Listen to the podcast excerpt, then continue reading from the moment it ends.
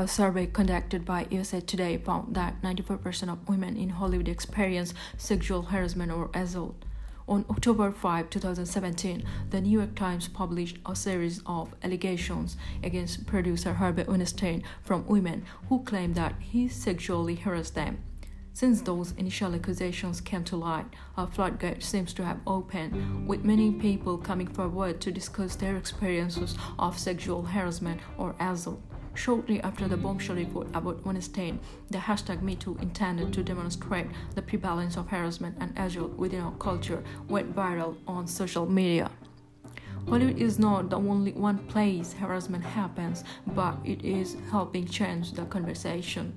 According to a BBC report of 2019, musicians face higher level of sexual harassment in UK.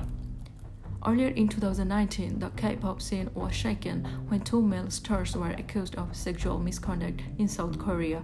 Solo singer Jung Joon-young faced allegation he secretly filmed himself having sex with women and shared the footage on a mobile messenger app. In India, Bollywood actress Tanushree Datta came forward with details of a 2008 complaint she filed against actor Nana Patekar for alleged sexual harassment, which he denied.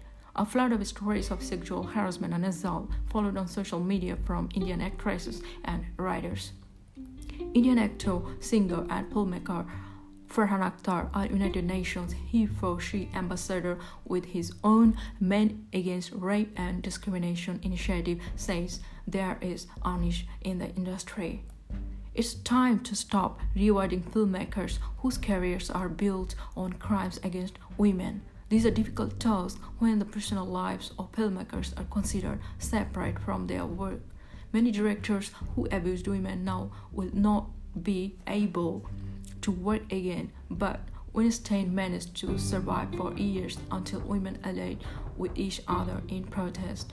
Me Too, born from the Weinstein adults, have sent a riptide effect through society where predators are quickly being brought to a task by their victims all over the world. Let's hope that practice continues for decades to come and transforms the industry at its core. Stay tuned and listen to the Law and Justice podcast to know the truth and raise your voice against injustice anywhere.